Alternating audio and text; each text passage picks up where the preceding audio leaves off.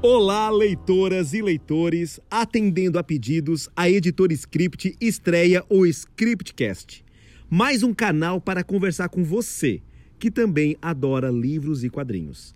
Meu nome é Douglas Freitas e aqui no Scriptcast teremos bate-papos diretamente de nossas lives do Instagram, novos convidados, discussões inéditas e, celebrando este primeiro programa, um audiodrama, o assustador conto de Howard Philip Lovecraft, Um Sussurro nas Trevas, interpretado por Marcelo Fávero do canal Conta um Conto. Um Sussurro nas Trevas também está no catálogo da editora Script, em mais uma lindíssima edição com ilustrações de Salvador Sanz, tradução de Daniel Safadi e consultoria de Natália Sorgon Scotuzzi. Se você está ouvindo antes de setembro de 2020, o livro está em pré-venda no Catarse, com recompensas exclusivas para os apoiadores. Depois você poderá adquirir na Amazon ou diretamente com a editora. Este livro segue o mesmo padrão de O Chamado de Cutulo também publicado pela Script e com a mesma equipe editorial. Feito jabá, vamos para o programa e desculpe-nos pelos sustos.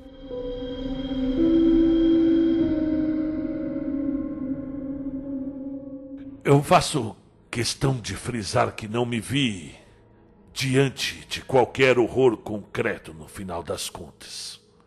Dizer que um choque mental foi a causa do que inferi a gota d'água que me fez fugir em disparada da solitária fazenda de Eckley, pelos morros em meia-lua de Vermont, num veículo que de que lancei mão sem cerimônia. Equivale a ignorar os fatos mais simples de minha experiência final.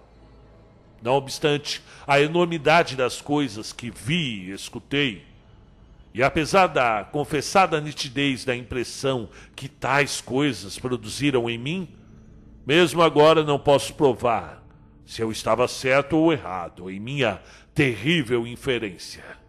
Afinal de contas, o desaparecimento de Eckley nada prova. Não se encontrou nada de estranho em sua casa, apesar das marcas de bala por dentro e por fora. E era como se ele houvesse saído casualmente para um passeio pelas colinas e não voltasse. Não havia sequer sinais de um hóspede ou de qualquer de que aqueles horríveis cilindros e máquinas tivessem ficado guardados no estúdio. Por outro lado, nada significa também o fato de que ele temesse mortalmente as inúmeras colinas verdes e os regatos intermináveis entre os quais nascera e se criara. Pois milhares de pessoas estão sujeitas a esses mesmos receios mórbidos.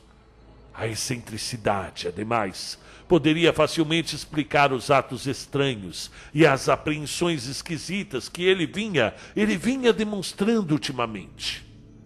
No que me diz respeito, tudo começou com as inundações que assolaram o Vermont a 3 de novembro de 1927.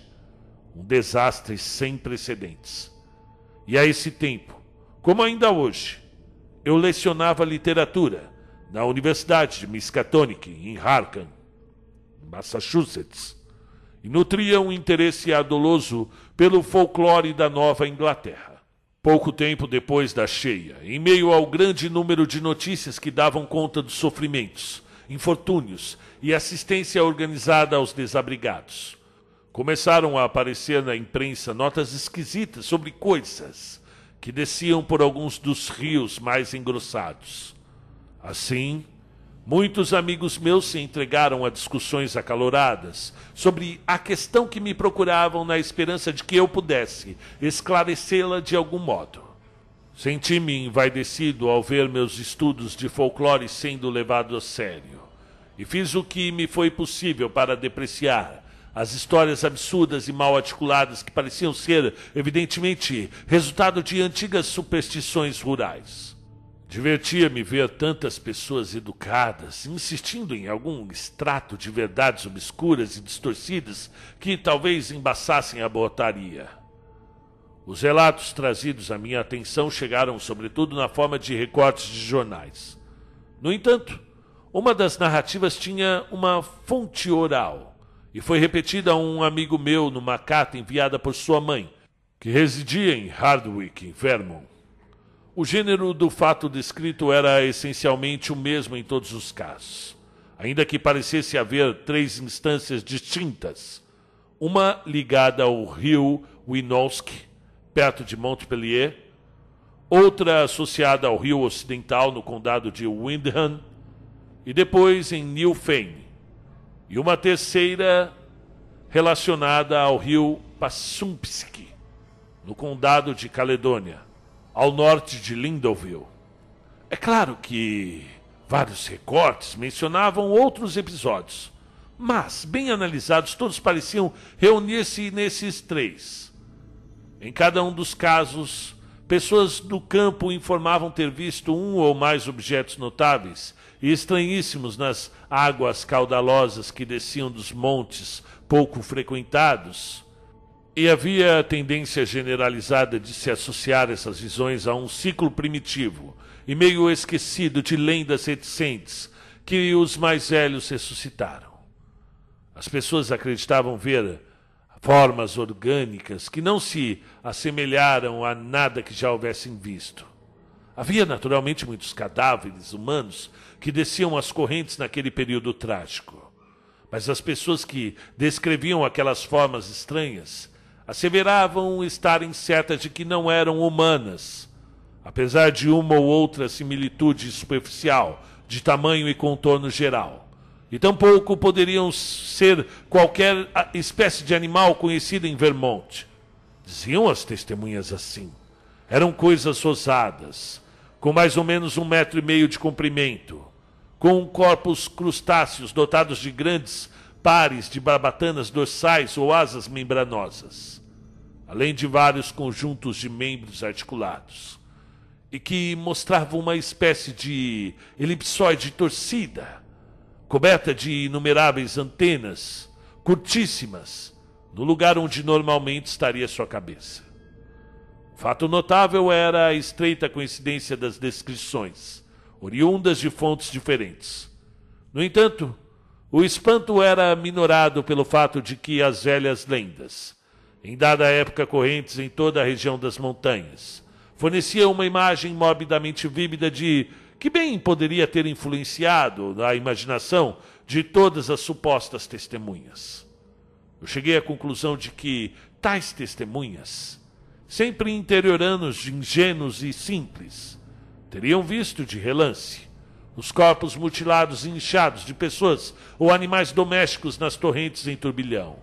E depois haviam permitido que o folclore, ainda conservado no fundo da lembrança, atribuísse a esses restos feições fantásticas. O antigo folclore, ainda que nebuloso, evasivo e em grande parte esquecido pela presente geração, tinha caráter singularíssimo e obviamente refletia a influência de crendices indígenas ainda mais recuadas. Conquanto nunca tivesse estado no Vermont. Eu conhecia bem aquelas narrativas através da raríssima monografia de L. Davenport, que compreende material obtido oralmente, antes de 1839, entre os habitantes pioneiros do Estado. Esse material, ademais, consistia de perto com coincidia com, com, de perto com as histórias que eu havia escutado pessoalmente de campônios idosos nas montanhas de New Hampshire. Em síntese, aludia a uma raça oculta, de seres monstruosos, que habitariam algum ponto das montanhas mais remotas. Nas densas florestas dos picos mais altos e nos vales sombrios por onde, onde correm riachos provenientes de nascentes ignotas Pouquíssimas vezes esses seres eram vistos. Porém, indícios de sua presença eram trazidos por aqueles que se aventuravam em certas montanhas ou se embrenhavam em determinados desfiladeiros fundos e apertados que até mesmo os lobos evitavam. Havia estranhas marcas de pés ou garras na lama à beira dos ribeirões e em tratos inóspitos, bem como curiosos círculos de pedra em torno das quais a grama desaparecera e que não parecia ter sido dispostos ou inteiramente moldados pela natureza.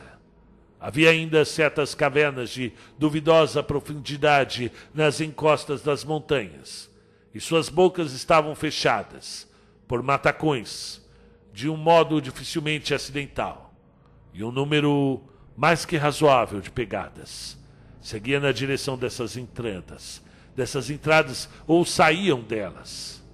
Se é que na verdade a direção de tais pegadas podia ser avaliada com justeza. E acima de tudo, havia as coisas que pessoas aventurosas tinham contemplado, ainda que muito raramente, no crepúsculo dos vales mais remotos e nas impenetráveis matas perpendiculares, para além dos limites normais, até onde os montes eram escalados. Seria menos inquietante se os relatos esparsos sobre tais criaturas não se coadunassem tão bem.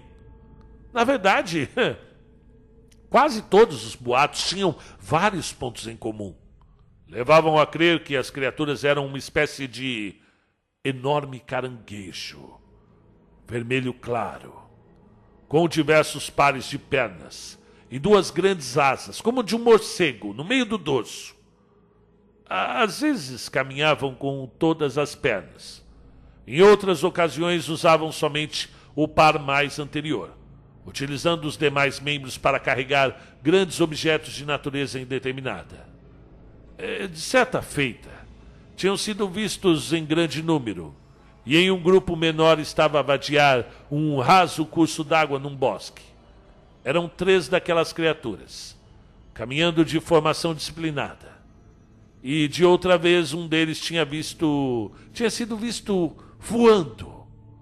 Lançara-se do alto de uma colina desnuda e solitária, e à noite, e desaparecera no céu. Mas antes disso, suas grandes asas haviam sido silhuetadas contra a lua cheia. Imagine. E de maneira geral, tais criaturas pareciam não se interessar pelos seres humanos. Muito embora de vez em quando fossem responsabilizados pelo sumiço de pessoas de um caráter mais aventureiro, principalmente daquelas que construíam casas perto demais de determinados vales ou nas proximidades do topo de certas montanhas. Muitas localidades passaram a ser consideradas como inadequadas para se viver nelas. E a ideia persistia muito tempo depois de se haver esquecido a causa de tal opinião. As pessoas levantavam os olhos para alguns dos precipícios no alto das montanhas vizinhas com um sobressalto. Mesmo quando não pensavam no número de colonos que ali havia desaparecido, ou em quantas casas haviam sido reduzidas a cinzas nas encostas mais baixas dessas graves e verdes sentinelas. No entanto, muito embora as lendas rezassem que as criaturas só pareciam fazer mal àqueles que lhe invadiam a privacidade, mais tarde surgiram relatos a respeito de uma curiosidade em relação aos homens e sobre suas tentativas de implantar postos avançados no mundo humano. Falavam-se das insólitas marcas de garras que haviam sido percebidas ao redor de janelas de fazendas. De manhã e de desaparecimento de pessoas em regiões além das áreas obviamente assombradas por tais seres.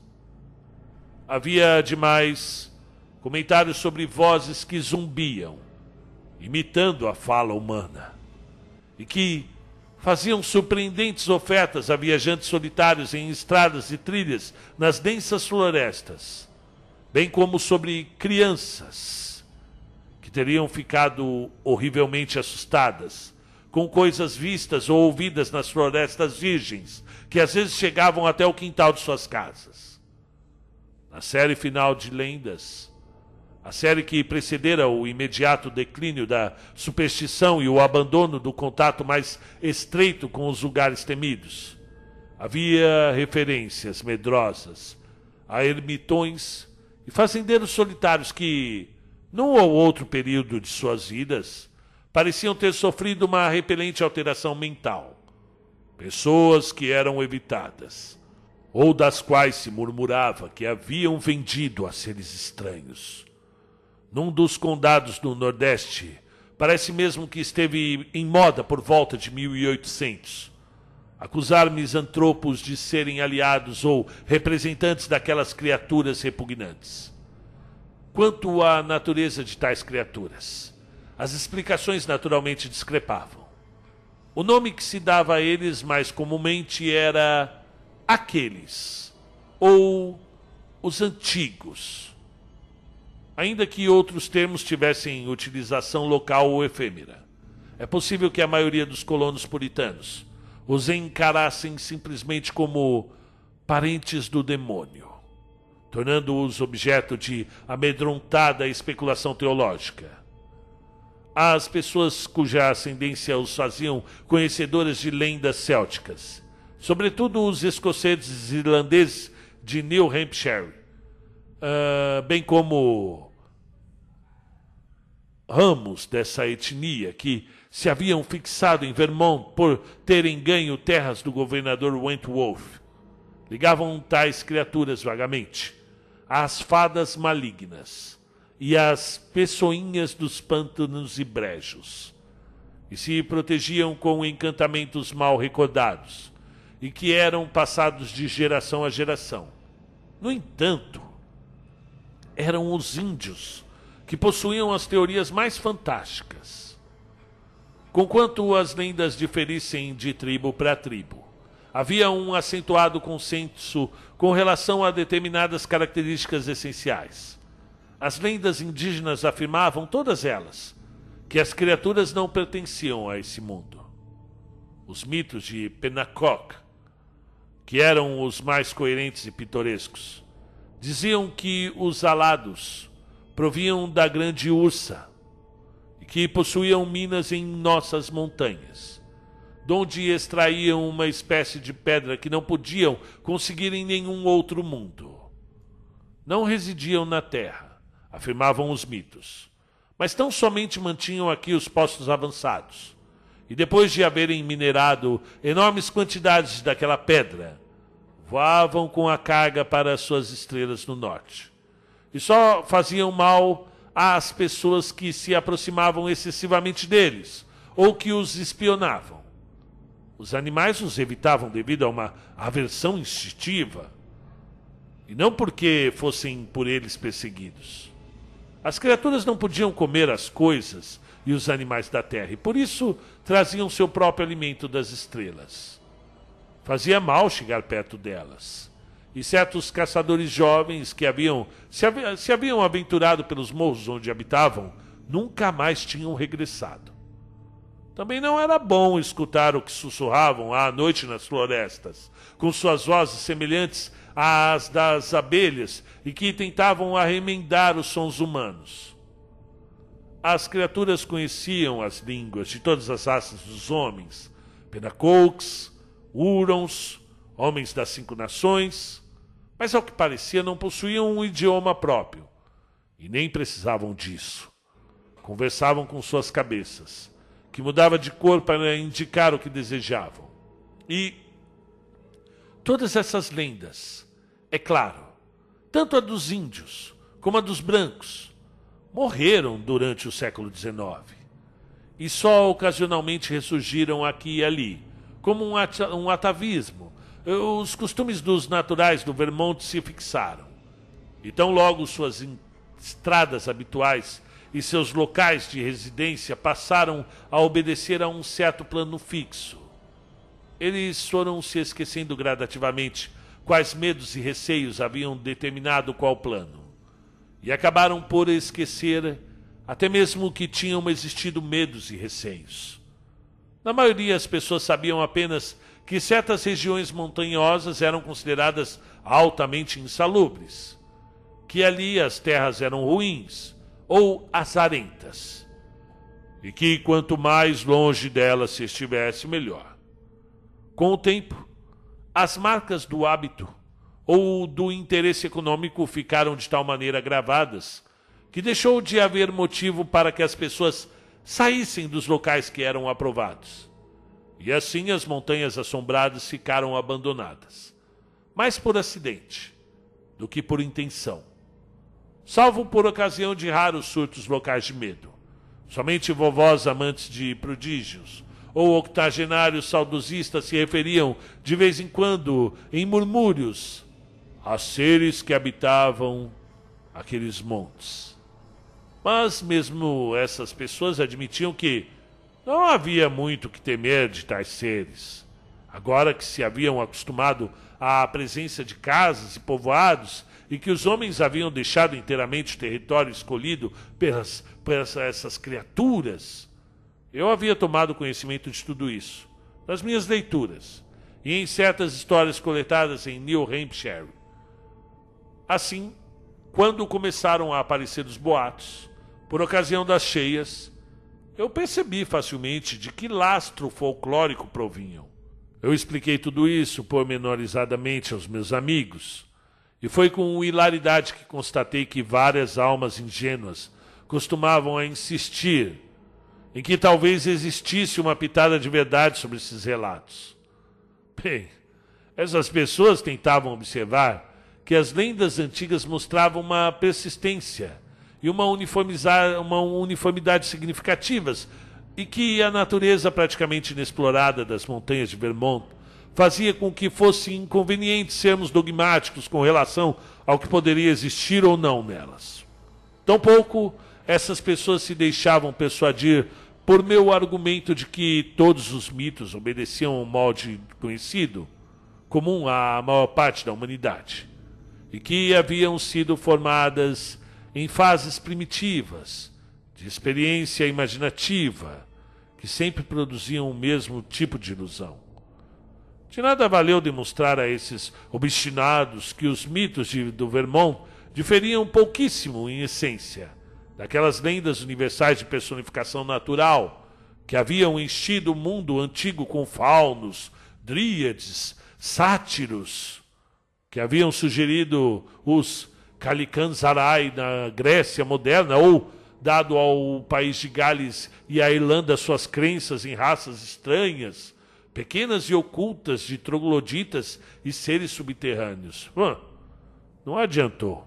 Da mesma forma, apontar a crença de semelhança ainda mais notável dos nepaleses das montanhas, nos temidos Migo, ou abomináveis homens das neves, que segundo eles se escondem entre o gelo e os pináculos rochosos dos cumes do Himalaia.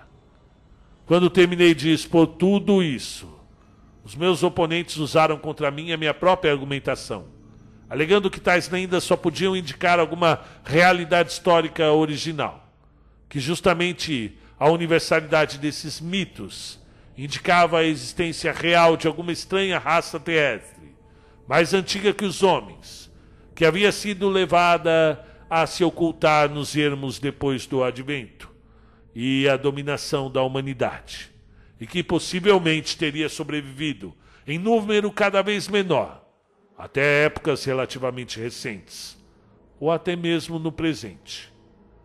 Quanto mais eu zombava dessas teorias, mais esses amigos cabeçudos se sustentavam. Acrescentavam que, mesmo sem a herança de tais lendas, os relatos recentes eram por demais claros, coerentes, detalhados e sadiamente prosaicos para serem de todo ignorados. Dois ou três extremistas fanáticos chegaram ao ponto de insinuar possíveis significados dos antigos mitos indígenas, que davam aos seres ocultos uma origem extraterrestre, para corroborar o que diziam. Citavam os livros bizarros de Charles Ford, autor que afirma que viajantes de outros mundos e do espaço remoto têm visitado a Terra com frequência. A maior parte dos meus adversários, entretanto, era formada por românticos que insistiam em transferir para a vida real os mitos fantásticos de pessoinhas, popularizados pela esplêndida literatura de horror de Arthur Machen. Capítulo 2 Como seria natural dadas as circunstâncias? O fervoroso debate chegou, enfim, aos jornais, por meio de cartas ao Harkan Advertiser, e algumas dessas foram reproduzidas na imprensa das regiões de Vermont, onde as histórias sobre a enchente haviam se originado.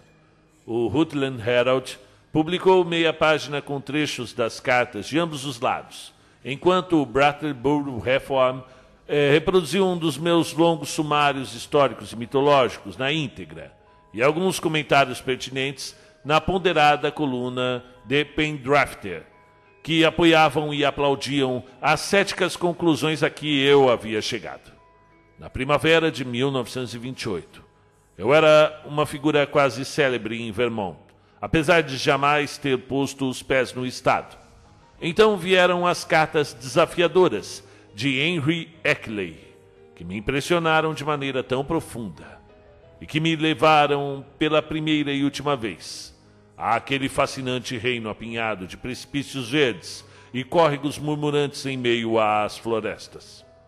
Quase tudo o que hoje sei a respeito de Henry Wentworth Eckley foi obtido através de correspondências com seus vizinhos e com seu único filho que vive na Califórnia, após a minha experiência na solitária fazenda onde ele morava. Descobri que o homem era o último representante ainda em solo nativo de uma longa e distinta linhagem de juristas, administradores e agricultores aristocráticos. Com ele, no entanto, a constituição mental da família havia abandonado os assuntos práticos para dedicar-se à mais pura erudição, de maneira que fora um estudante de grande destaque em matemática, astronomia, biologia, antropologia e folclore na Universidade de Vermont. Eu jamais ouvira seu nome. E ele não fornecia muitos detalhes autobiográficos nas correspondências. Mas desde o início eu o vi como um homem de caráter, cultura e inteligência. Embora fosse ao mesmo tempo um recluso com pouca sofisticação em assuntos mundanos.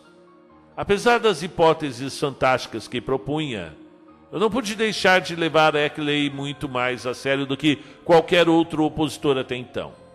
Para começar, ele estava muito próximo aos fenômenos, visíveis e tangíveis, a respeito dos quais fazia especulações tão grotescas e, e, além do mais, estava disposto a deixar suas conclusões em um permanente estado de incerteza, como um verdadeiro homem de ciência.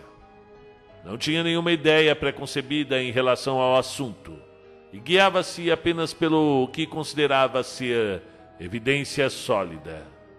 É claro que à primeira vista julguei-o equivocado, porém dei-lhe crédito por ter cometido um equívoco inteligente. Em, uh, e em momento algum agi como alguns dos seus amigos que atribuíam essas ideias e o pavor que sentia em relação às colinas solitárias à insanidade. Eu via que o homem tinha bons argumentos e que sabia que suas conclusões deviam ser baseadas em estranhas circunstâncias, merecedoras de uma análise mais minuciosa ainda que não tivessem relação alguma com as causas fantásticas que lhes atribuía. E mais tarde recebi certas provas materiais que puseram o assunto em uma perspectiva diferente e consideravelmente bizarra. Eu não posso fazer mais do que transcrever na íntegra, até onde me foi possível, a longa carta na qual Eckley apresentou-se e que constituiu um marco tão importante na minha própria história intelectual. A missiva já não se encontra mais em minha posse. Porém, a memória guarda praticamente cada palavra agourenta daquela agourenta mensagem que continha. E mais uma vez reafirmo a minha crença na sanidade do homem que a escreveu. Eis aqui o texto. O texto que chegou até mim nas garatujas convulsivas e arcaicas de alguém que, obviamente, havia mantido pouco contato com o mundo ao longo de uma solene carreira acadêmica. Ao Sr. Albert N. Wilmarth, Rua Saltonstall, número 118, em Harkham. Meu caro senhor, lhe convivo interesse a reprodução do Brattleboro Reform, dia 23 de abril de 1928 da carta em que o Senhor discute as recentes histórias sobre estranhos corpos avistados nas águas do dos nossos córregos inundados no outono passado e o curioso folclore com o qual apresentam tantas semelhanças. Não é difícil compreender porque um forasteiro assumiria a posição que o senhor assume, e nem porque o Penrifter concorda com o senhor. Esta é a atitude geralmente adotada por pessoas cultas, tanto em Vermont quanto fora do estado. E foi a mesma atitude que adotei na minha juventude Hoje tenho 57 anos.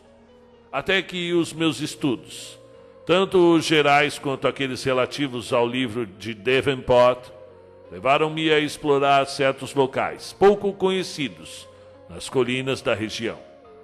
Fui levado a esses estudos pelas antigas histórias que eu costumava ouvir de fazendeiros idosos e rústicos. Mas hoje penso que teria sido melhor deixar o assunto de lado. Eu posso dizer com a devida modéstia que as disciplinas da antropologia e do folclore não me são estranhas.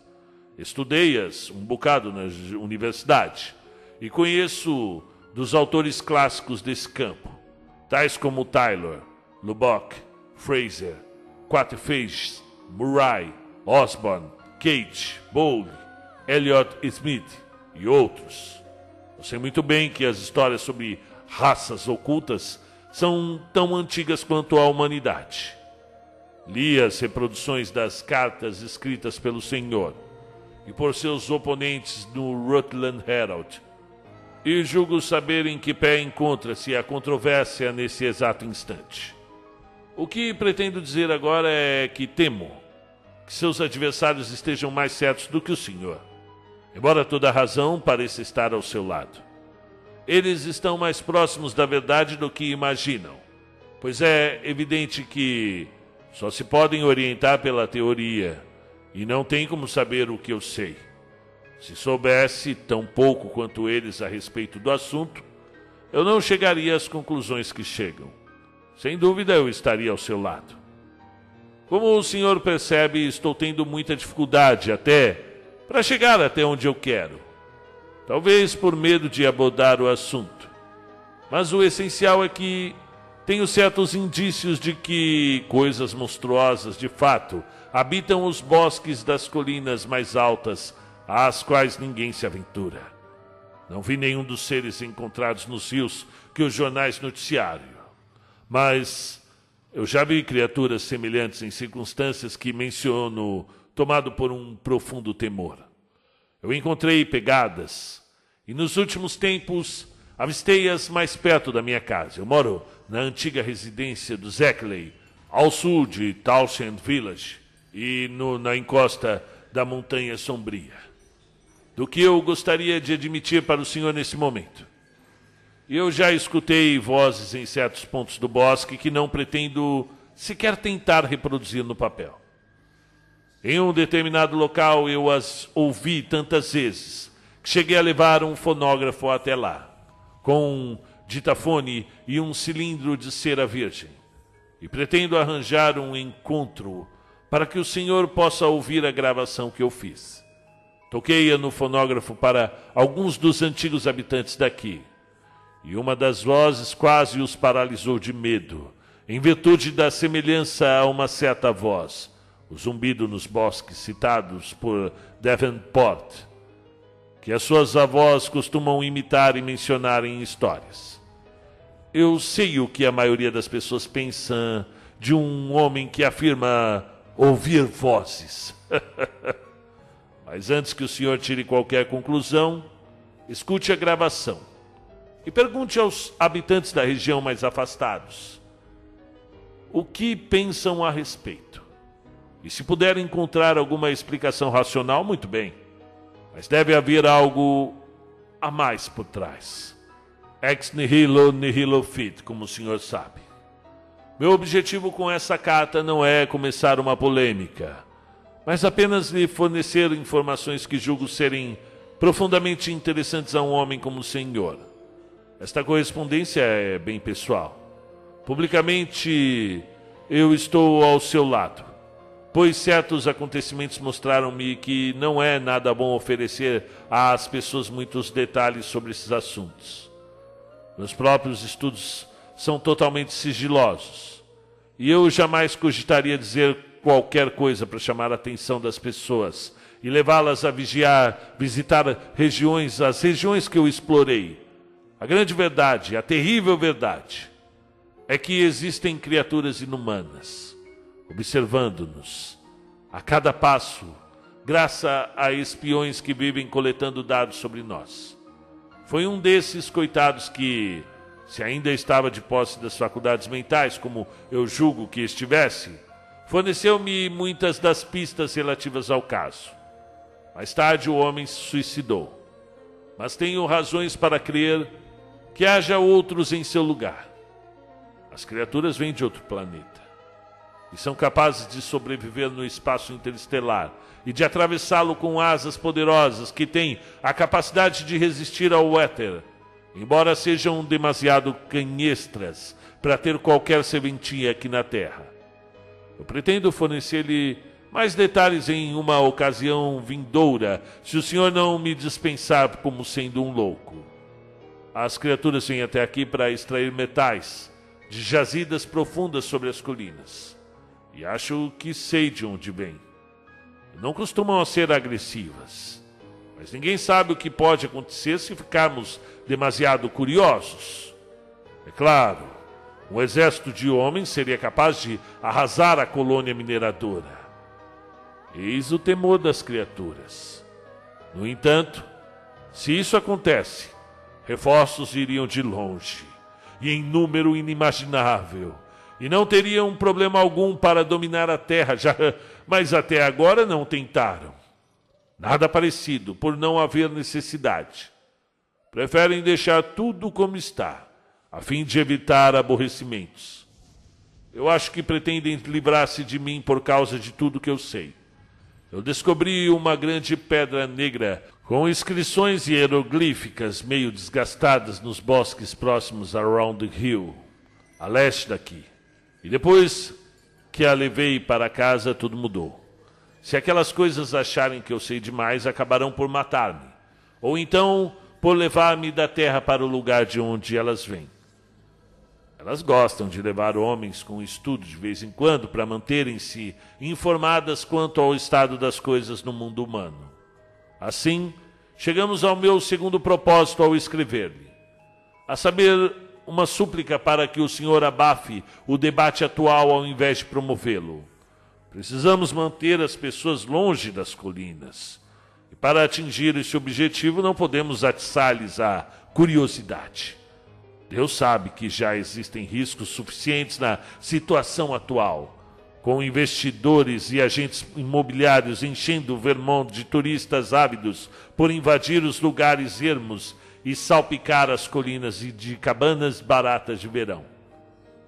E de bom grado receberei qualquer manifestação sua. E posso tentar enviar-lhe a gravação do fonógrafo e a pedra negra, tão desgastada que as fotografias não mostram muita coisa. Por correio, expresso se o senhor estiver interessado. Eu digo tentar porque acho que as criaturas encontraram uma forma de sabotar as coisas por aqui. Em uma fazenda perto do vilarejo mora um sujeito mal-humorado e furtivo chamado Brown, que imagino ser um espião. Aos poucos estou sendo isolado do nosso mundo por saber demais sobre o mundo das criaturas. Elas têm uma maneira incrível de descobrir o que eu estou fazendo.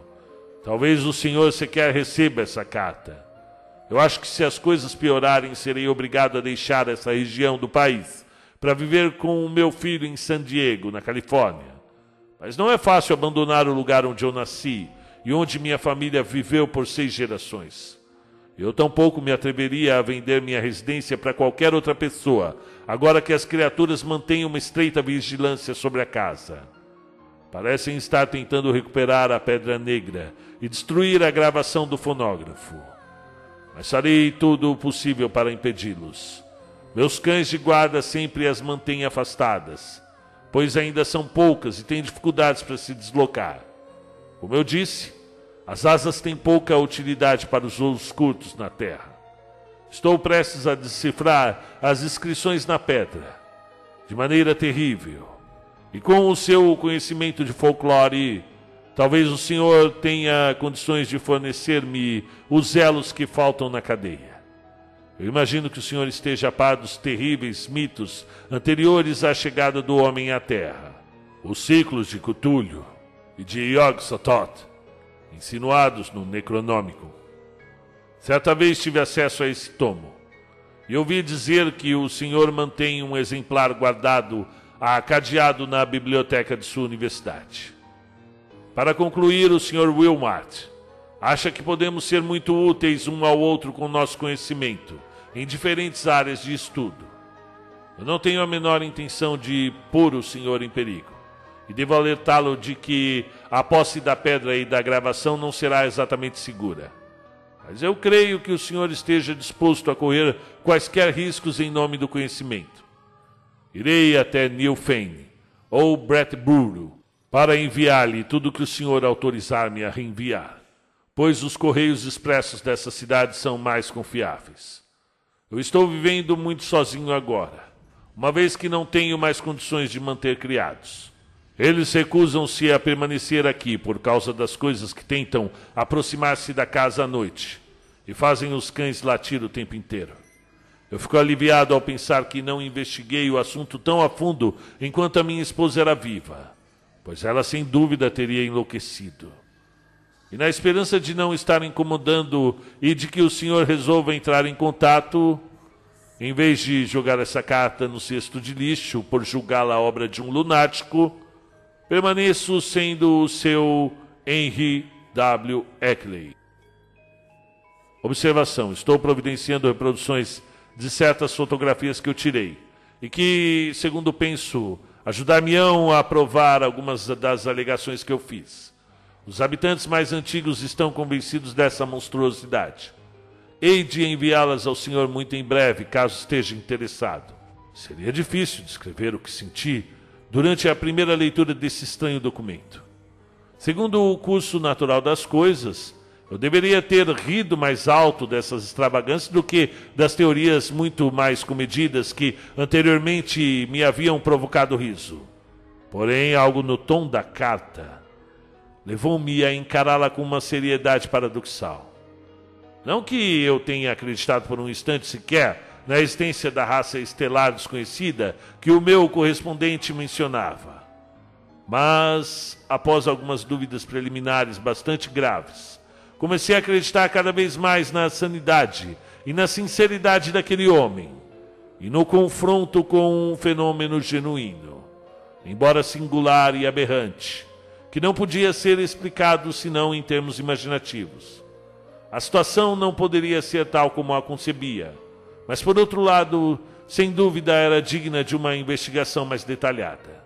O homem parecia indevidamente perturbado e alarmado em relação a alguma coisa mas era difícil aceitar que não houvesse causa alguma. A maneira como se expressava era muito específica e lógica. E além do mais, a história ajustava-se de maneira impressionante aos velhos mitos e até mesmo às lendas indígenas mais delirantes. E que tivesse escutado vozes perturbadoras nas colinas e de fato encontrado a pedra negra que mencionava era totalmente possível apesar das conclusões malucas que havia tirado. Interferências provavelmente causadas pelo homem que se havia declarado espião dos seres extraterrenos e mais tarde cometido um suicídio.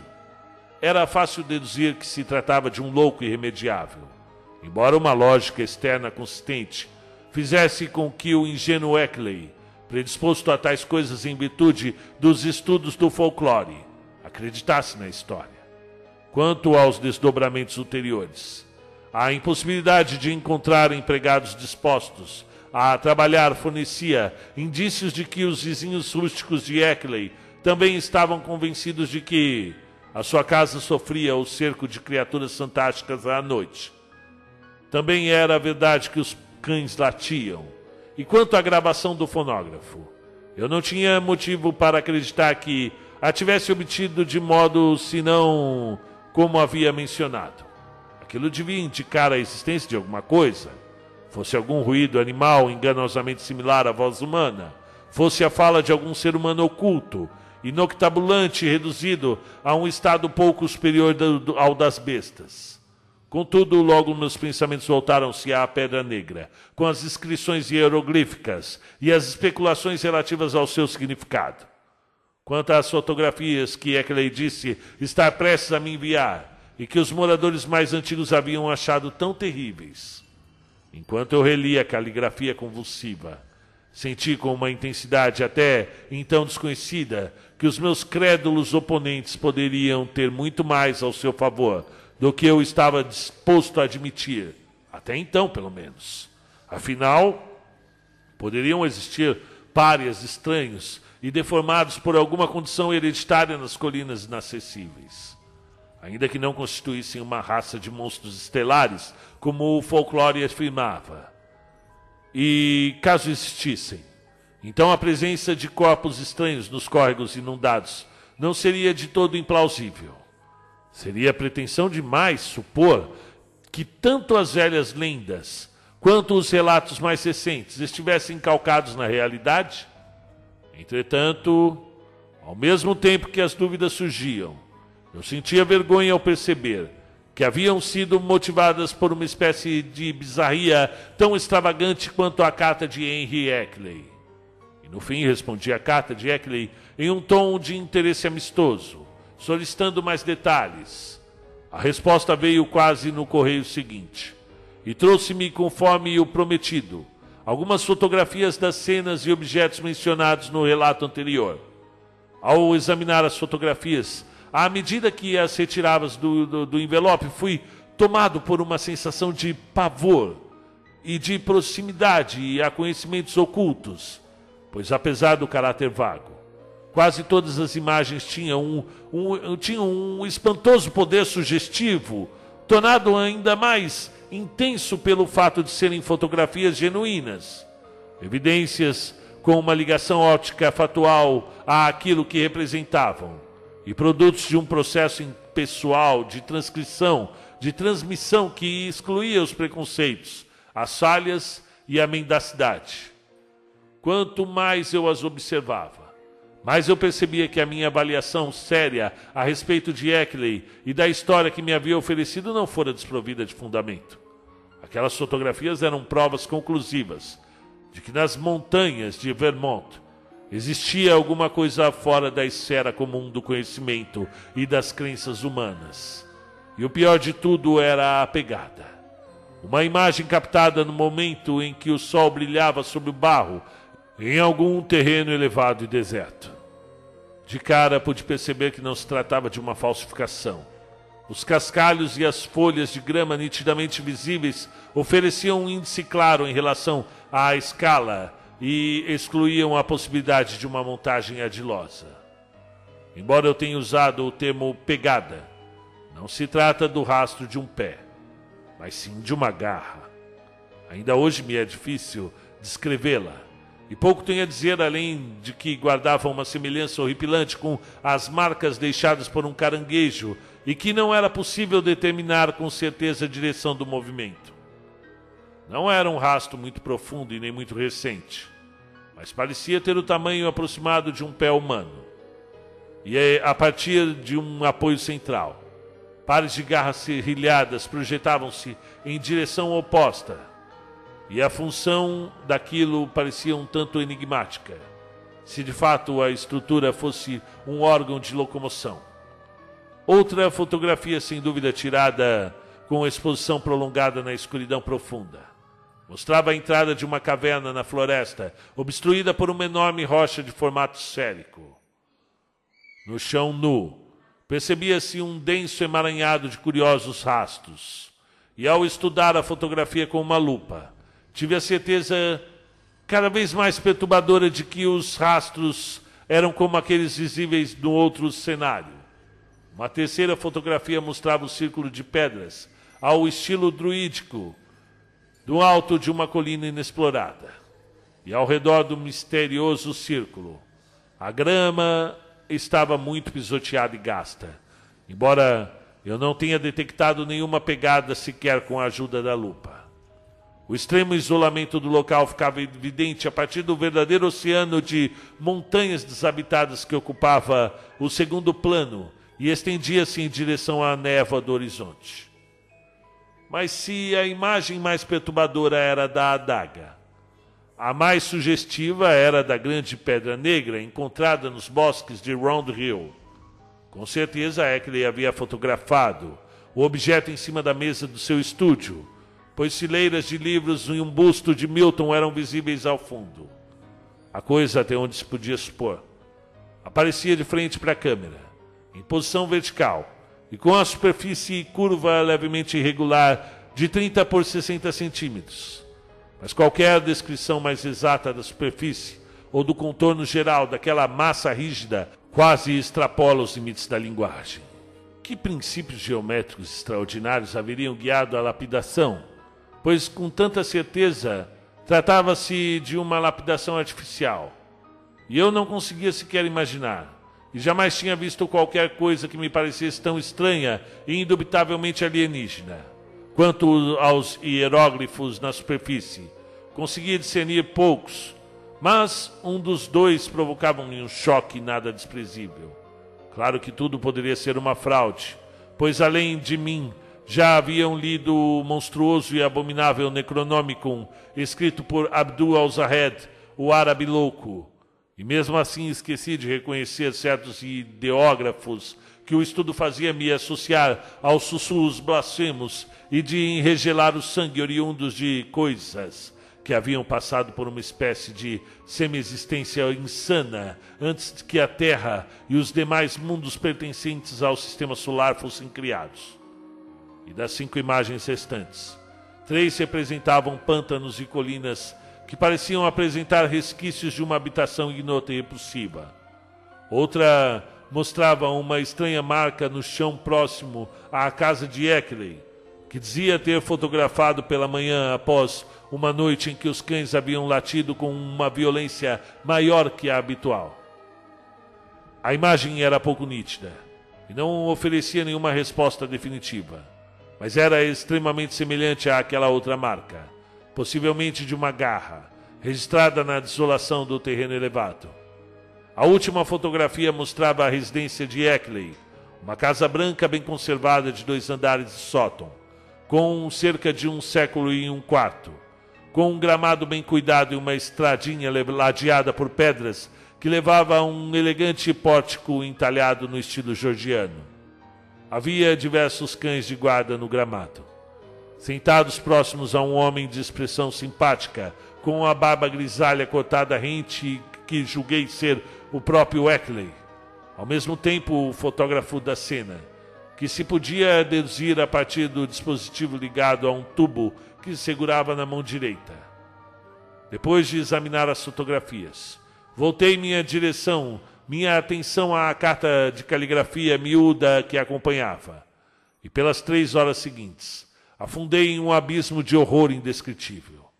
Nessa segunda correspondência, Ecklin ofereceu detalhes minuciosos em vez de meros esboços do primeiro contato Apresentou longas, longas transcrições de palavras ouvidas à noite nos bosques, extensos relatos monstruosos, vultos rosados avistados entre os arbustos durante o crepúsculo nas colinas, e uma terrível narrativa cósmica, resultante de uma profunda e variada erudição, aplicada aos intermináveis discursos proferidos pelo suposto espião louco que havia cometido suicídio. Eu me vi diante de nomes e termos que eu sabia estarem associados a horrores indescritíveis.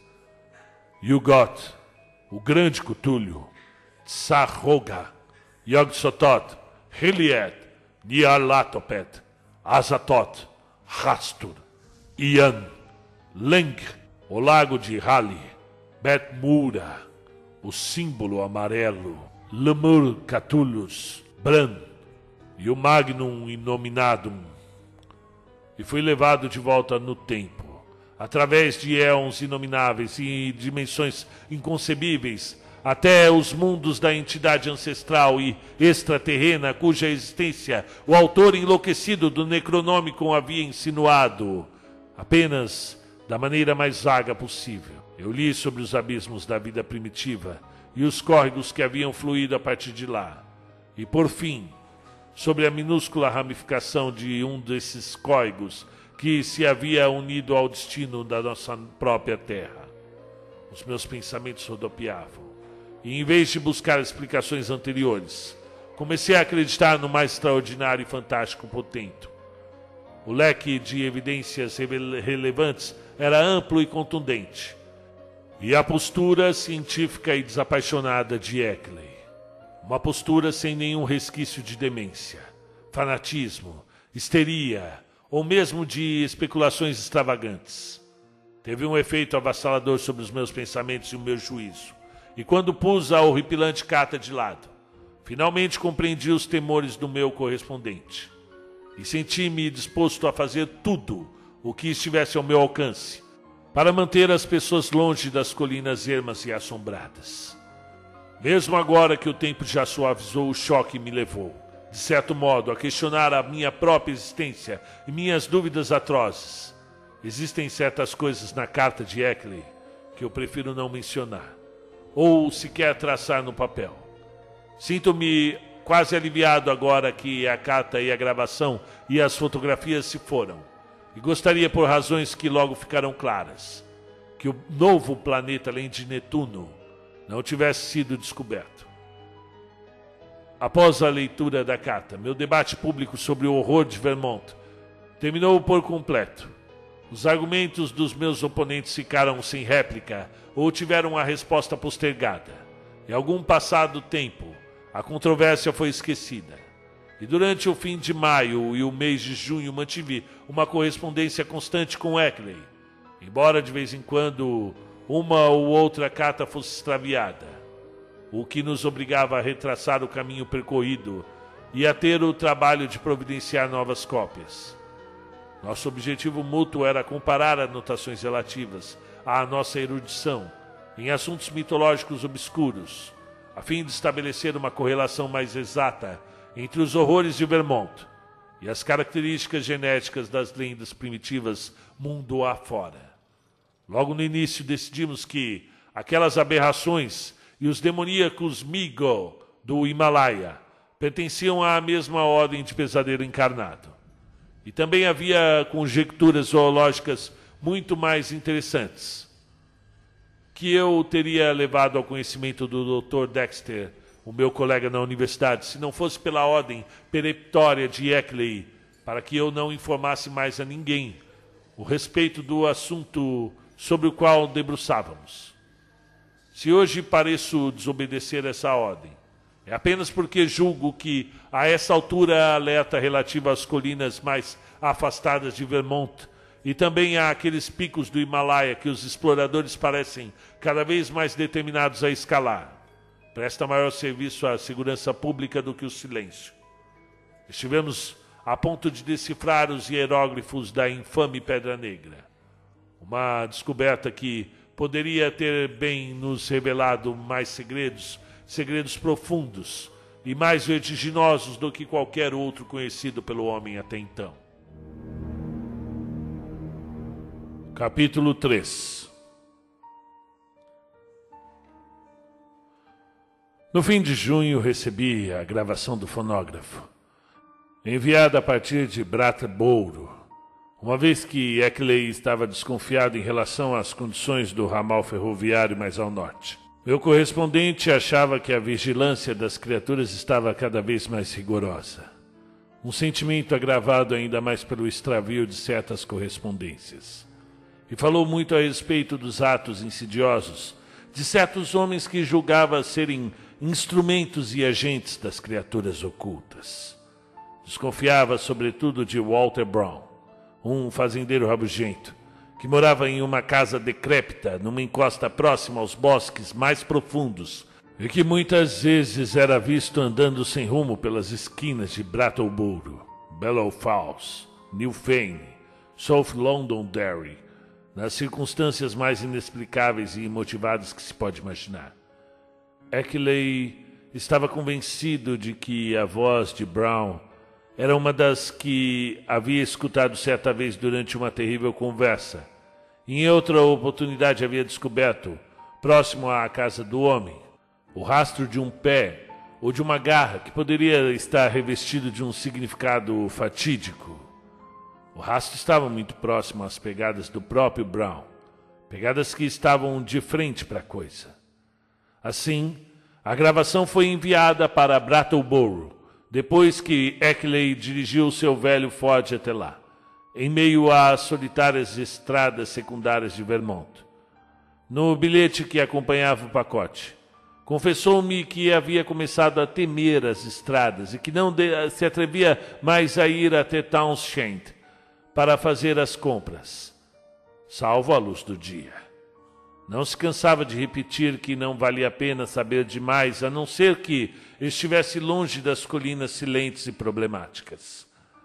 Logo iria morar na Califórnia com o filho, embora fosse difícil abandonar o lugar onde estavam concentradas todas as suas memórias e sentimentos ancestrais. Antes de pôr o cilindro no equipamento que eu havia tomado de empréstimo à administração da universidade, recapitulei com grande atenção todas as explicações pertinentes contidas nas várias cartas de Eckley. A gravação, segundo afirmava, foi obtida por volta de uma hora da manhã no primeiro dia de maio de 1915, próximo à entrada bloqueada de uma caverna, no ponto em que a encosta oeste da montanha sombria encontra o pântano de Lee. O lugar sempre foi infestado por estranhas vozes. E foi este o motivo que inspirou Eckley a levar consigo o ditafone e um cilindro virgem na esperança de obter algum registro. Experiências anteriores haviam demonstrado que a noite de Walpurgis, a pavorosa noite do Sabá nas religiões europeias ocultas, provavelmente seria mais frutífera do que qualquer outra data. E o homem não se decepcionou. Contudo, cabe notar que Nunca mais ouviu vozes naquele local específico. Ao contrário da maioria das vozes ouvidas na floresta. A maior parte da gravação apresenta características quase rituais, que incluía uma voz indubitavelmente humana que Atley jamais conseguira identificar. Não era de Brown, pois parecia ser a voz de um homem mais culto. A segunda voz, no entanto, era o ponto fulcral da coisa pois tratava do odioso zumbido, que não tinha nenhuma semelhança à voz humana, apesar das palavras humanas que pronunciava, segundo as regras da gramática inglesa, e com um sotaque erudito. O fonógrafo e o ditafone não haviam funcionado bem durante o tempo inteiro, e o ambiente remoto e de acústica abafada onde o ritual foi gravado não contribuiu em nada de modo que os trechos efetivamente registrados tinham um caráter muito fragmentário. Eckley forneceu-me uma transcrição que acreditava serem as palavras proferidas. E mais uma vez lancei os olhos ao papel, enquanto preparava a máquina para reproduzir os sons. O texto, em vez de apresentar horrores evidentes, parecia envolto em um mistério insondável. Embora o conhecimento de sua origem e da maneira de sua obtenção conferissem-lhe um horror associativo que ultrapassava as meras palavras. Suponho-me a apresentá-lo aqui na íntegra, e tenho a certeza de sabê-lo de cor, não apenas porque li a transcrição, mas porque escutei a gravação inúmeras vezes, uma atrás da outra e não é fácil de esquecer.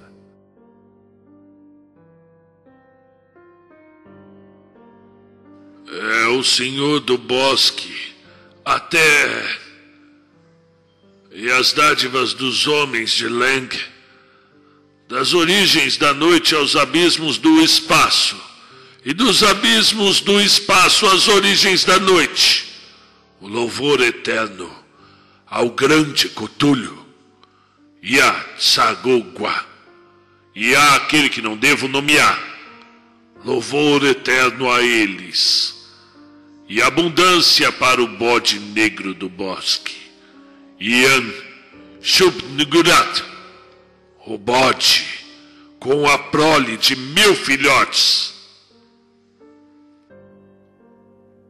Ia Shubnigurat. O bode negro do bosque com a prole de mil filhotes. E sucedeu que o senhor do bosque, por ser sete e nove, descendo os degraus do ônix, tributos àquele que vive no abismo, Azatoth, sobre quem tu contaste-nos maravilhas, as asas do noite, para além do espaço, para além do até aquilo, cuja cria mais nova é Yugot, girando sozinho no longínquo éter negro. Andar entre os homens e descobrir o caminho para aquele que vive no abismo possa saber. Para mim, Alatotep, o poderoso mensageiro, tudo deve ser dito. E ele há de assumir a forma dos homens, a máscara pálida e o manto ocultador, para vir desse mundo dos sete pecados esclarecer. Ah, Yalatoptep, o grande mensageiro, portador de estranhas alegrias para Yugot, através do limbo, o pai do milhão de favorecidos, à espreita em meio a.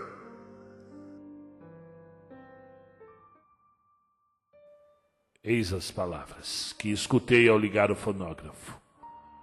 Foi com um sentimento verdadeiro de pavor e relutância que acionei a alavanca e escutei os chiados preliminares emitidos da ponta de safira. E senti-me aliviado ao perceber que os primeiros fragmentos eram proferidos por uma voz humana. Uma voz culta e mansa, que parecia ter um solene sotaque de Boston e que, com certeza, não pertencia a nenhum nativo das colinas de Vermont. Enquanto escutava o tênue e sugestivo registro, percebi que a fala correspondia exatamente à transcrição preparada com todo o cuidado por Eckley. Ouvi a entonação do cântico, feita com um, um suave sotaque bostoniano. Yan Chug Nigurat, o bode com a prole de mil filhotes. E então escutei a outra voz. Eu ainda estremeço ao recordar da maneira como aquilo me atingiu, embora eu estivesse preparado pelos relatos de Eckley, e todos aqueles para quem descrevi a gravação até hoje são categóricos em afirmar que eu me envolvi com um vigarista ou um louco. Porém, se pudessem ouvir aquela coisa, se pudessem ouvir aquela coisa maldita por si próprios, ou ler toda a correspondência de Eckley, em particular a terrível e enciclopédica segunda carta, eu sei que mudariam de opinião. No fim, é uma grande lástima que eu não tenha desobedecido a Eckley e tocado a gravação para outras pessoas. E uma lástima igualmente grande que toda a correspondência dele tenha se perdido. E para mim, o contato direto com a gravação e o conhecimento a respeito da história e das circunstâncias que lhe diziam respeito conferiram ao zumbido o caráter de uma coisa monstruosa. Este se fez ouvir logo após a voz humana nas respostas rituais. Mas na minha imaginação aquilo não passava de um eco, batendo asas em meio a abismos inconcebíveis, de infernos, infernos extraterrenos inconcebíveis. Faz mais de dois anos, desde que toquei o blasfemo cilindro de cera pela última vez. Mas nesse exato momento, bem como em qualquer outro, ainda posso ouvir aquele zumbido tênue e demoníaco tal como chegou até mim na primeira audição. Ian Shabdigurat, o bode negro do bosque, com a prole de mil filhotes. No entanto, mesmo que a voz ecoe o tempo todo no meu ouvido, sequer pude analisá-la o suficiente para empreender uma análise gráfica. Era como o zunido de um asqueroso inseto gigante moldado à fala articulada de uma espécie desconhecida. E tenho a certeza de que os órgãos que o produziram não pode ter semelhança alguma aos órgãos vocais de um homem. ou mesmo aos de qualquer outro mamífero. Havia certas singularidades no timbre, alcance e sobretons que punha o fenômeno completamente fora da esfera da humanidade e da vida terrena. Durante a primeira audição, a chegada súbita daquele som quase me fez desfalecer. E escutei o restante da gravação em uma espécie de estupor maldito. Quando a passagem mais longa do zumbido tocou, eu percebi um considerável aumento na sensação de infinitude blasfema que havia se apoderado de mim durante a primeira passagem mais curta. E por fim, a gravação terminou de uma maneira abrupta. Em um trecho particularmente claro, falado pela voz humana com o sotaque de Boston. Mas eu permaneci um longo tempo apenas olhando abismado depois que o mecanismo parou. Fiquei ali. Eu mal preciso dizer que eu escutei a horripilante gravação várias outras vezes. E fiz tentativas minuciosas de análise e comentário comparando as minhas anotações às de Ackley. Seria não apenas inútil, mas também inquietante reproduzir todas as nossas conclusões.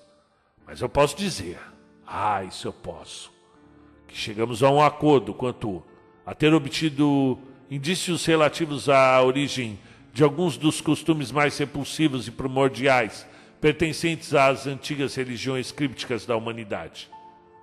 Também nos pareceu claro que existiam alianças elaboradas e ancestrais entre essas criaturas siderais e alguns membros da raça humana. Qual era o alcance dessas alianças? E que estado encontram-se hoje?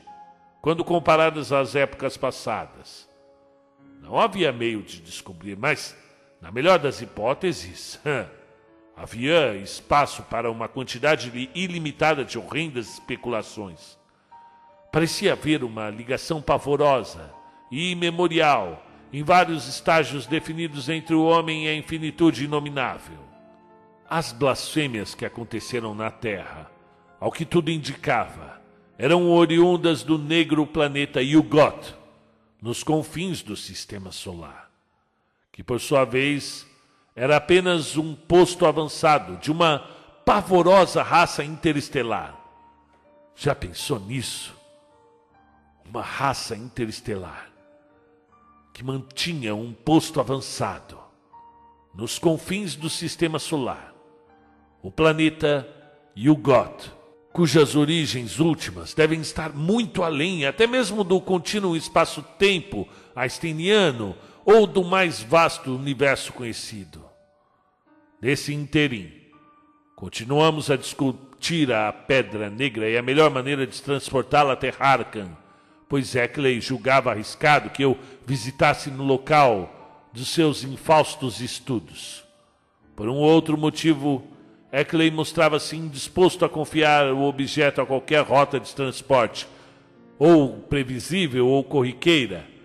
A ideia definitiva foi a de atravessar o condado até Bellows Fells, para despachá-lo em um trem para Boston e Maine, que passaria por Keene, Winchendon e Fitchburg, embora para tanto fosse necessário dirigir por estradas mais desertas, muito acidentadas e com mais florestas do que a autoestrada de Brattleboro.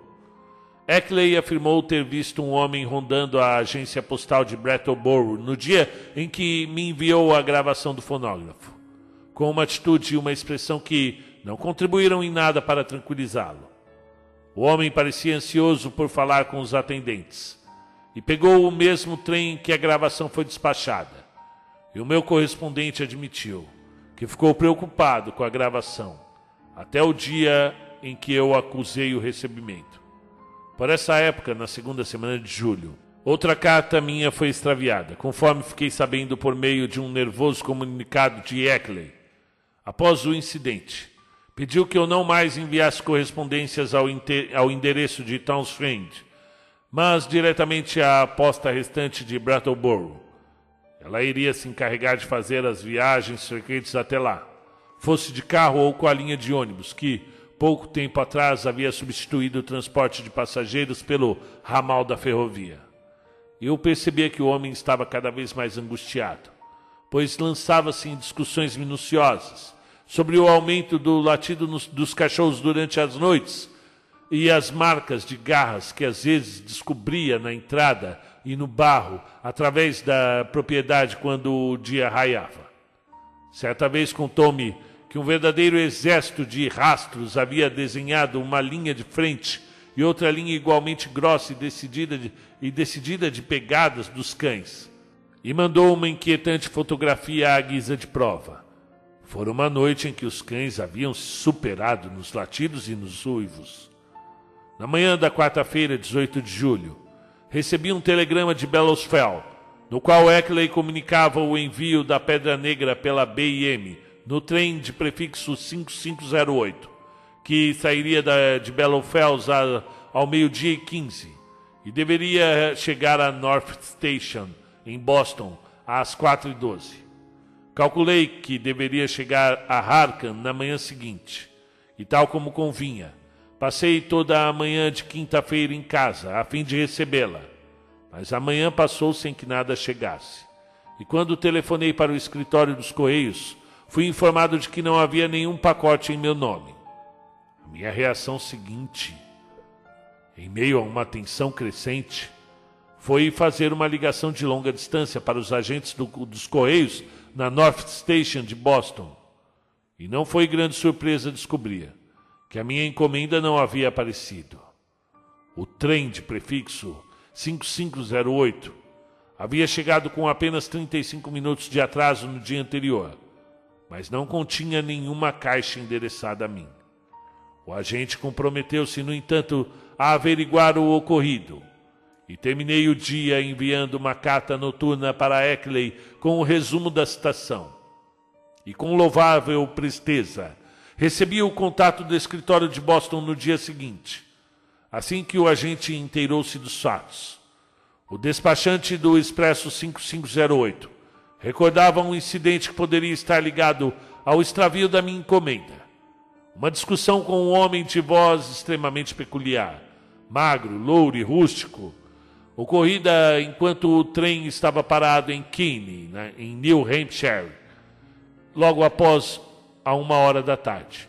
Esse homem, ainda segundo o relato, mostrou-se um tanto exasperado em relação a uma pesada caixa que afirmou estar esperando mas que não estava no trem nem constava nos livros da companhia. Havia se identificado como Stanley Adams, e em sua voz havia um zumbido tão forte, tão pronunciado, que o despachante sentiu-se zonzo e sonolento ao escutá-lo. O despachante não conseguia recordar como a conversa havia terminado, mas lembrava-se de ter acordado quando o trem voltou a andar. E o agente de Boston acrescentou que o despachante em questão era um jovem da mais absoluta sinceridade, muito confiável, com antecedentes conhecidos e empregado havia muito tempo pela companhia. Depois de obter o nome e o endereço do despachante com o escritório na, da agência, fui na mesma noite até Boston para encontrá-lo. Era um sujeito franco e simpático, mas percebi que não teria nada a acrescentar ao relato inicial. Afirmou não ter certeza de que pudesse sequer reconhecer o estranho interlocutor. Ao perceber que o funcionário não teria mais nada a dizer, retornei para Harkan e fiquei sentado até o amanhecer escrevendo cartas para Eckley, para a companhia do Correio Expresso e para o departamento de polícia e o agente da estação em Kene. Senti que o homem da voz estranha que havia exercido uma influência tão estranha sobre o despachante deveria ocupar uma posição estratégica em todo aquele infausto negócio.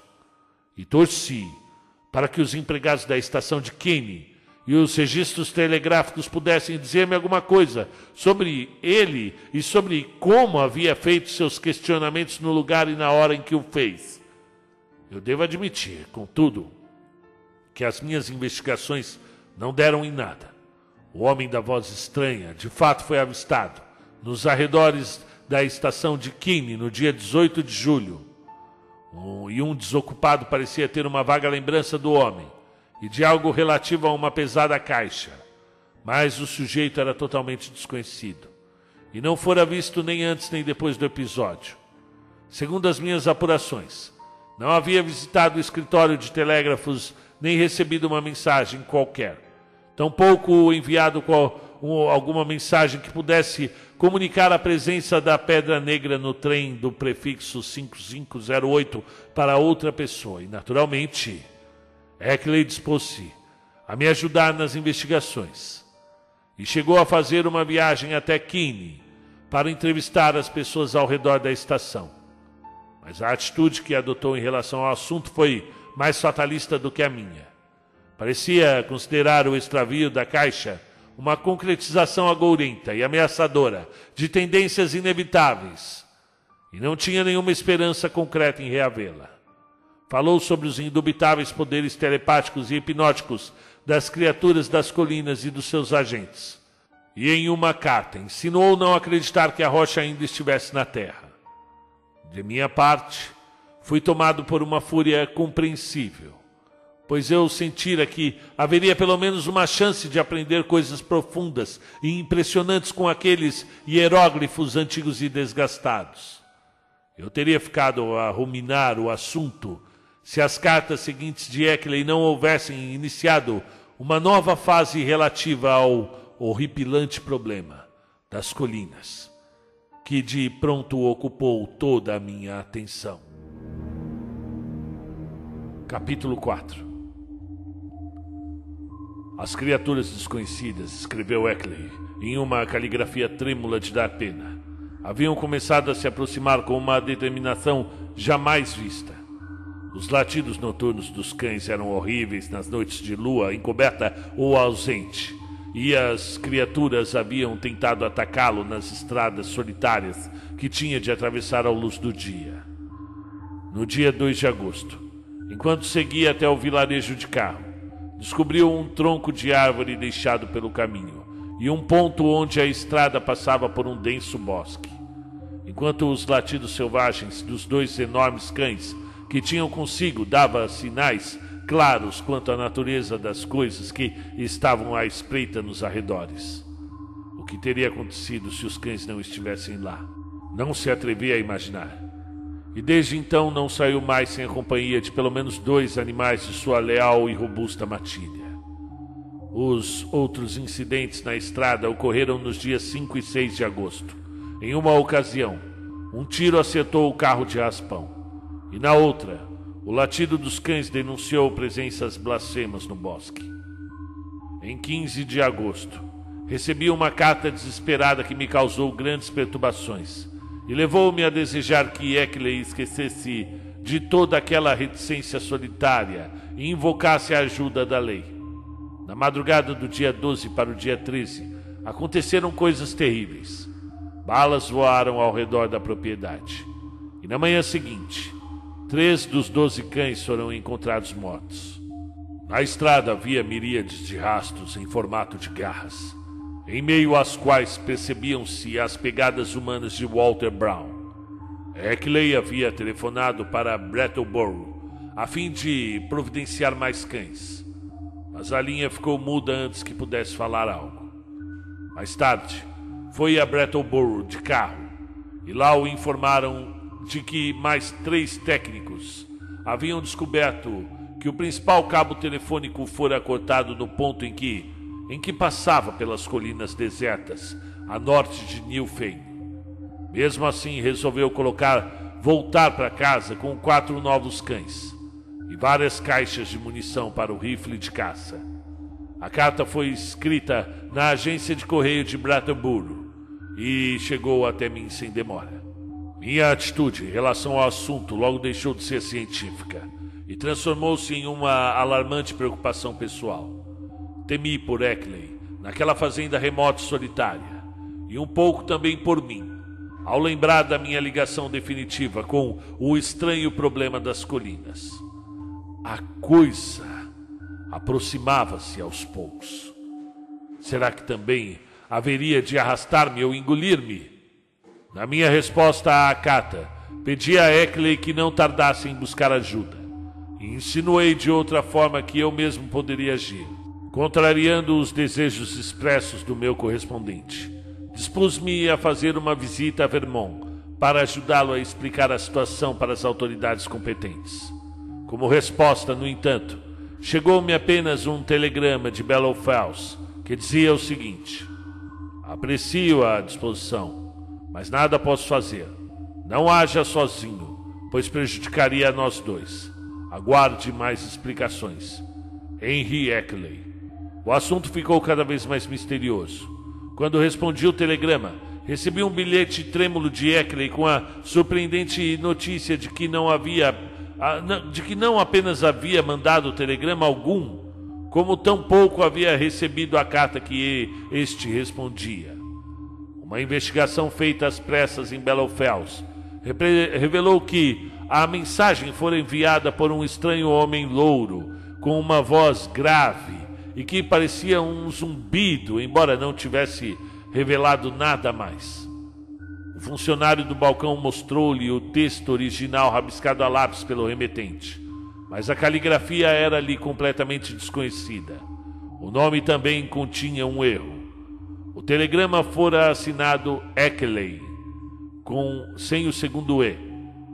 Certas conjecturas eram inevitáveis, porém, em meio à evidente crise, Eckley não se deteve para examiná-las em detalhe. Falou sobre a morte de mais alguns cães e a compra de outros tantos, e sobre a troca de tiros que se havia tomado, tornado rotineira em todas as noites sem lua. As pegadas de Brown e de pelo menos mais um ou dois calçados diferentes haviam se tornado uma ocorrência rotineira entre as marcas de garras, tanto na entrada como nos fundos da propriedade. A situação, como o próprio Eckley reconhecia, não era nada boa e provavelmente teria de ir morar com o filho na Califórnia dentro de pouco tempo, independente de conseguir ou não vender a antiga residência. Mas não era fácil deixar o lugar onde se sentia em casa. Tentaria resistir um pouco mais. Talvez conseguisse afastar os intrusos, em especial abandonasse explicitamente as tentativas de desvendar esses mistérios. Ato contínuo. Escrevi mais uma carta a Eckley e mais uma vez falei em visitá-lo e ajudá-lo a convencer as autoridades do grave perigo que corria. Na resposta, meu correspondente pareceu menos intransigente do que na sua atitude anterior, que levaria a crer, mas afirmou que gostaria de resistir por mais um tempo tempo suficiente para pôr as coisas em ordem e fazer as pazes com a ideia de deixar para trás a terra natal, que celebrava com uma obstinação quase mórbida. As outras pessoas torciam a cara para os seus estudos e especulações, e seria melhor sair discretamente, sem começar um tumulto na região ou dar motivo para que lhe pusessem a sanidade em xeque. Eckley reconheceu que já estava fato da situação mas dentro do possível, gostaria de ir embora de maneira digna. Essa carta chegou até mim no dia 28 de agosto. E logo tratei de escrever e enviar a resposta mais encorajadora que pude conceber. O incentivo parece ter funcionado, pois é ele relatou menos terrores quando acusou o recebimento da minha correspondência. Mesmo assim, não pareceu muito otimista e manifestou a crença de que apenas a lua cheia era responsável pelo sumiço das criaturas. Torcia para que não houvesse mais muitas noites de névoa e fez alguns comentários vagos sobre alojar-se em Brattleboro quando a lua sumisse. Mais uma vez escrevi dando-lhe forças. Mas no dia 5 de setembro recebi uma correspondência que sem dúvida havia se cruzado com a minha carta nos Correios, e à qual não pude oferecer respostas esperançosas. Em vista da importância desse documento, julgo ser mais apropriado apresentá-lo na íntegra, tentando reproduzir da maneira mais exata possível as minhas lembranças da trêmula caligrafia, e o conteúdo era o seguinte: Segunda-feira, caro Will Marv, um PS bastante desanimador à minha última correspondência. A noite passada foi muito nebulosa, embora não tenha chovido, e assim o luar ficou totalmente bloqueado, a situação piorou um bocado, e eu acho que está próxima do fim, malgrado os nossos melhores votos. Depois da meia-noite, alguma coisa pousou no teto da minha casa, e todos os cães foram correndo para ver do que se tratava. Ouvi rosnados e sons de coisas se rasgando, até que um dos animais, saltando a partir de uma das alas mais baixas da casa, conseguiu chegar ao telhado. Houve então um embate violento lá em cima, e escutei um zumbido horripilante que jamais hei de esquecer. Logo veio um forte odor nauseabundo. Quase ao mesmo tempo, balas perfuraram as vidraças e por pouco não me atingiram. Acho que a principal fileira das criaturas aproximou-se da casa quando os cães se dividiram por causa do tumulto no teto. Ainda não sei ao certo o que aconteceu lá em cima, mas temo que as criaturas estejam aprendendo a manobrar melhor com suas asas. Desliguei a luz e usei as janelas como seteiras. E então disparei o meu rifle em todas as direções possíveis, mirando apenas alto o suficiente para não alvejar os cães. O expediente pareceu dar conta do recado, mas pela manhã descobri enormes poças de sangue no pátio. E ao lado das poças de uma substância verde viscosa, com um odor repelente ao extremo. Subi até o telhado e encontrei mais da substância verde lá em cima. Cinco cães estavam mortos. E acredito ter matado um deles ao mirar baixo demais, pois encontrei-o com um tiro nas costas. Agora estou arrumando as vidraças estilhaçadas pelos tiros e ir a Brattleboro em busca de mais cães. Eu acho que os donos dos canis devem me tomar por louco. Logo torno a dar notícias. Imagino que estarei pronto para a mudança dentro de uma ou duas semanas. Embora eu quase morra só de pensar nisso. Às pressas. Eckley. Mas essa não foi a única carta de Eckley a cruzar-se com a minha. E na manhã seguinte, no dia 6 de setembro, recebi ainda outra. Dessa vez, garatujas frenéticas que me perturbaram ao máximo e deixaram-me sem saber o que dizer ou fazer a seguir. Mais uma vez, não tenho nada melhor senão a citar o texto da maneira mais fiel possível. Terça-feira. As nuvens não se desfizeram, então nada de lua outra vez. E logo a seguir vem a lua minguante. Eu mandaria instalar uma fiação elétrica em um holofote se não soubesse que as criaturas cortariam os cabos assim que entrassem em funcionamento. Eu acho que estou enlouquecendo. Pode ser que tudo o que eu já escrevi para o senhor não passe de um sonho ou de uma loucura. Antes já era ruim o suficiente, mas agora foi demais. Aquelas coisas falaram comigo a noite passada. Falaram com aquele maldito zumbido e disseram-me coisas que não me atrevo a repetir. E eu pude escutá-las claramente em meio aos latidos dos cães.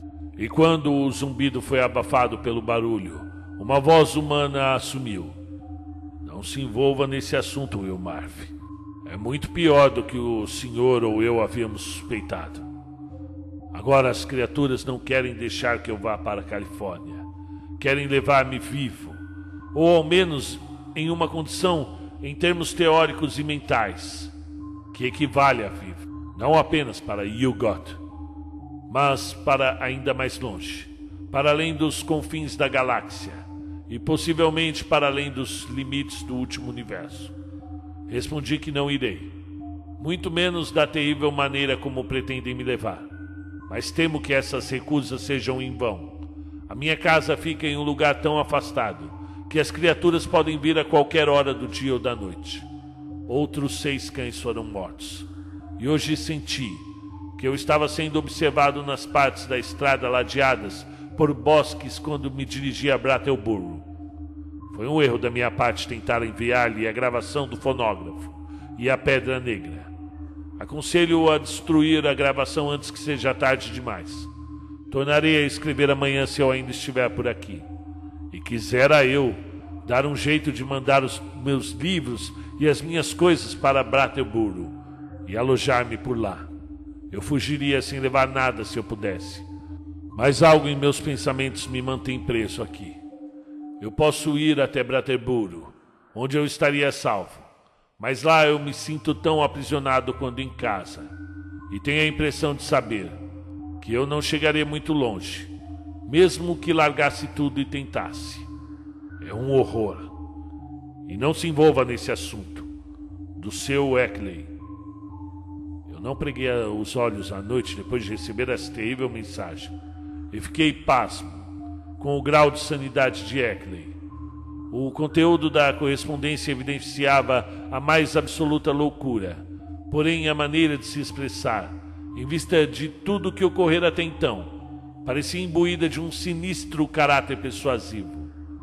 Eu não enviei resposta alguma, pensando que seria melhor esperar até que Eckley tivesse tempo de responder ao meu último comunicado. A resposta chegou no dia seguinte. E embora o material mais recente ofuscasse qualquer um dos pontos levantados pela carta, eis aqui o quanto me lembro do texto, todo rabiscado e borrado durante a composição sem dúvida apressada e frenética. Quarta-feira. W. Eu recebi sua carta. Porém, de nada mais adiantam nossas discussões. Estou resignado. Admiro-me ao ver que ainda tenho força de vontade para combatê-las. Eu não poderia mais escapar nem estivesse disposto a deixar tudo para trás e sair correndo. Essas criaturas haveriam de me alcançar. Ontem recebi uma carta delas. Um funcionário da RFD a trouxe enquanto eu estava em Brateburgo, datilografada e franqueada em Belo Falls. Traz explicações sobre o que as criaturas pretendem fazer comigo. Eu não ouso repetir. E tome cuidado. Destrua a gravação. As noites seguem nevoadas e a luz está menor a cada dia que passa. Queria ter coragem de providenciar ajuda. Talvez fortalecesse a minha determinação, mas os que estariam dispostos a vir apenas me chamariam de louco, a não ser que houvesse alguma prova. Não posso pedir às pessoas que venham sem motivo. Faz anos que não tenho contato com ninguém que eu conheça. Mas eu ainda não lhe falei o pior, Wilmarv. Prepare-se, pois sem dúvida será um grande choque. No entanto, é a mais pura verdade. Eila, eu vi e toquei uma dessas coisas. Ou ao menos em parte delas. E meu Deus, que horror! Ela estava morta, é claro. Um dos cães estava com ela e eu a encontrei perto do canil hoje pela manhã. Tentei guardá-la no galpão de lenha para convencer as pessoas do que está acontecendo, mas tudo evaporou dentro de poucas horas e não sobrou nada. E como o senhor sabe, aquelas coisas nos rios foram vistas apenas na manhã seguinte às enchentes. E agora vem o pior. Eu tentei tirar uma fotografia para mostrar ao senhor mas quando revelei o filme, não havia nada além do, além do galpão. Do que poderia ser feita essa coisa? Eu a vi, a toquei, e todas as criaturas deixam rastros. Sem dúvida era feita de matéria tangível, mas que tipo de matéria? A forma não pode ser descrita. Era um enorme caranguejo com vários anéis ou protuberâncias carnudas de algum tecido grosso e filamentoso coberto de antenas que ocupavam o lugar da cabeça. A substância verde faz às vezes de sangue. Mais criaturas devem chegar à Terra a qualquer instante. Walter Brown desapareceu. Ultimamente ninguém o viu pelos recantos habituais dos vilarejos próximos. Eu devo tê-lo alvejado com um tiro. Mas as criaturas sempre tentam levar os mortos e feridos embora. Hoje à tarde fui ao vilarejo sem nenhum problema mas temo que as criaturas tenham dado uma trégua por estarem certas quanto à minha captura. Estou escrevendo do correio de Braterburo, e talvez isso seja um adeus. E se for, escreva para o meu filho George Goodenow Acklin, na rua Pleasant, 176, em San Diego, Califórnia. Mas não apareça por aqui. Escreva para o garoto se o senhor não receber notícias minhas dentro de uma semana e fique atento às notícias do jornal. Agora jogarei as minhas duas últimas cartas. Se eu ainda tiver a determinação necessária. Primeiro tentarei usar gás venenoso contra as criaturas. Eu obtive insumos químicos necessários providenciei máscaras para mim e para os cães. E se não funcionar, chamarei o xerife, que me tranquem num hospício se quiserem. será melhor do que ficar à mercê dessas criaturas. E talvez eu consiga chamar a atenção das pessoas para os rastros ao redor da casa. Não são muito profundos, mas eu os encontro todas as manhãs. E, no entanto, imagino que a polícia diria que eu a sojei, pois todos acham que eu sou uma figura estranha. Eu preciso convencer um policial a passar a noite aqui e ver com seus próprios olhos, embora também seja provável que as criaturas descobrissem e não aparecessem. Os fios do meu telefone são cortados toda vez que eu tento fazer uma ligação à noite. E os técnicos dizem que o fenômeno é muito estranho e podem testemunhar ao meu favor se a polícia não achar que eu mesmo me encarreguei de cortá-los. Faz uma semana que desisti de todos os reparos. Eu poderia pegar alguns dos moradores ignorantes para atestar a realidade desses horrores, mas todos riem de tudo o que falam. E seja como for, a população evita a minha casa há tanto tempo que nem ao menos sabe dos últimos acontecimentos. O Senhor não convenceria nenhum dos fazendeiros miseráveis a chegar a menos de um quilômetro e meio da minha casa, nem que pagasse. O carteiro escuta o que dizem e faz gracejos comigo. Meu Deus, se ao menos eu tivesse a coragem de dizer-lhe que tudo é real. Acho que vou tentar mostrar-lhes os rastros, mas ele chega à tarde, a essa hora as marcas em geral já desapareceram. E se eu preservasse uma delas, colocando uma caixa ou uma panela em cima, com certeza o sujeito acharia que se trata de uma fraude ou então de uma piada. Quisera eu não ser tão recluso. Assim as pessoas não aparecem com a mesma frequência de antes. Nunca me aventurei a mostrar a pedra negra ou as fotografias, tampouco a tocar a gravação para ninguém além das pessoas ignorantes. Outros dizem, diriam apenas que eu forjei tudo aquilo e não faria nada além de rir. Mas eu ainda posso tentar mostrar as fotografias, os rastros deixado, deixados pela garra aparentemente nítida mesmo que as coisas que o deixaram não possam ser fotografadas.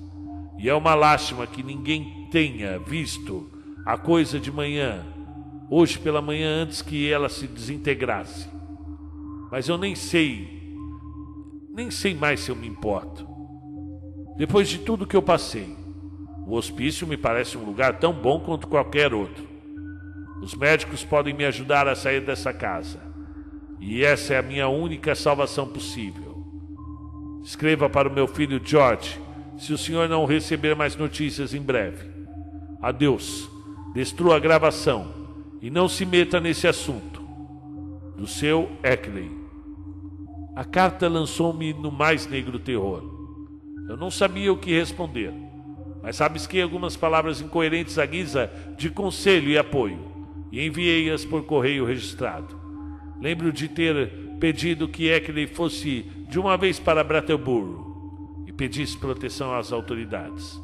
E acrescentei que eu iria até a cidade com a gravação do fonógrafo e tentaria ajudá-lo a convencer os magistrados de sua sanidade. Talvez eu também tenha sugerido que essa que era a hora de alertar as pessoas em geral para o perigo que rondava. Ficará claro nesse momento de tensão a minha própria crença em todos os relatos e alegações de Eckley, que eram absolutos.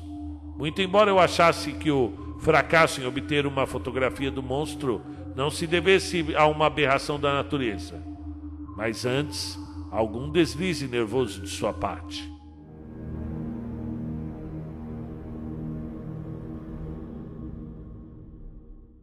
Este audiobook especial foi dividido em dois episódios de uma hora e meia cada. Pause quando sentir medo, reinicie quando estiver pronto. Fim da parte 1.